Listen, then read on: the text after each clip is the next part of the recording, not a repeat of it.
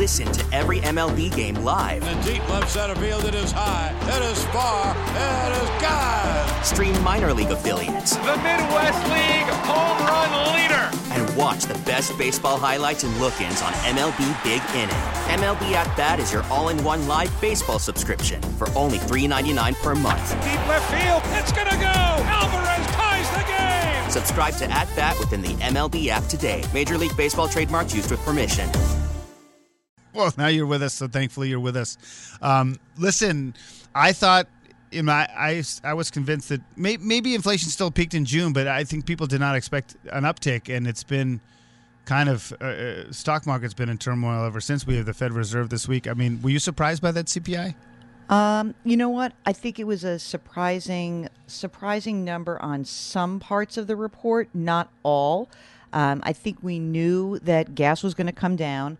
I think that we knew that the price of food remains high. I think the acceleration really surprised us, meaning that the the amount of the increase in, in food, for example, up 11.4 percent from a year ago, the biggest annual increase since May of 1979.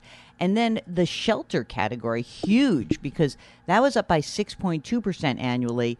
And when you look at the, just think of this for a second what takes up the biggest part of your household budget?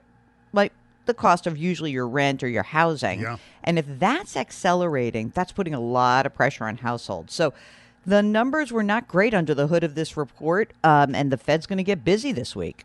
Well, you know, it's interesting to me, and I didn't know, I didn't even really, maybe it's my ignorance, but I didn't know that the stuff like rent factors into the CPI. And people tell me, and I, I don't know this myself, that if, if if rent is that impactful in the CPI, then maybe it's not going to pull back anytime soon because rents aren't seen to to ease anytime soon. Well, it's kind of a weird category, shelter, and here's why. A lot of this country owns their real estate, owns their ha- their shelter, right? And the way that the government has to try to make that number all encompassing is it says, okay, if you own a home, what would it cost you to rent the equivalent place that you live in? Hmm. And that's great, that's true, except that a lot of people own their homes with fixed rate mortgages. So they are not experiencing the problems with shelter as many others are. So the numbers are somewhat accurate and somewhat deceiving in many ways because I think a lot of people are like, well, I have a 2.875% 30 year fixed rate mortgage from a year ago, so things are fine in my family. Like gas stinks, but now gas is down. I feel good. That's why you have a, an interesting kind of a dichotomy of experience. It's also why what we know has always been true.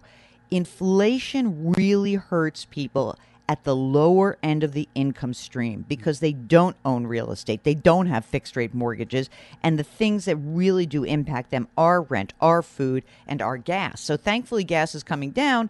But, you know, listen, we'll see. The Fed is probably going to go by 75 basis points this week, three quarters of a percentage point, the third time in a row, which is kind of um, unbelievable when you think about a few months ago. We were like, oh my God, three quarters of a percentage point, the largest increase since 1994. Now we're going to have three of them. Yeah. that's it's pretty remarkable. So the Fed's going to be very aggressive here, and I think they've got the leeway to do it because the labor market remains pretty strong.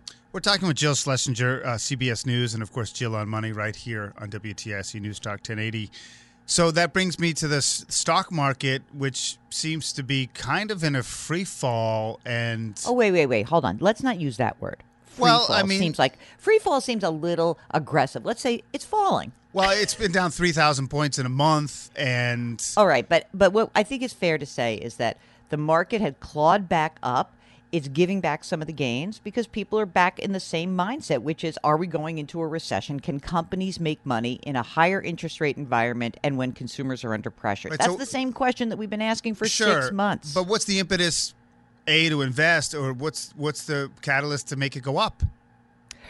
Well, you know, I don't know where the p- top and bottom of markets is, and nobody does. So, what I do know is that people who stick to their game plans and just keep plowing money into their retirement accounts in a methodical way usually end up going through these periods very happy. If the you're the kind of person who wants to say, "I'm out of the market until everything's fine," Right. you're probably going to be a loser in this because market timing just does not work. You know, we recently got some data out and was like, "Oh, 50% of uh, stock mutual funds where they were managed."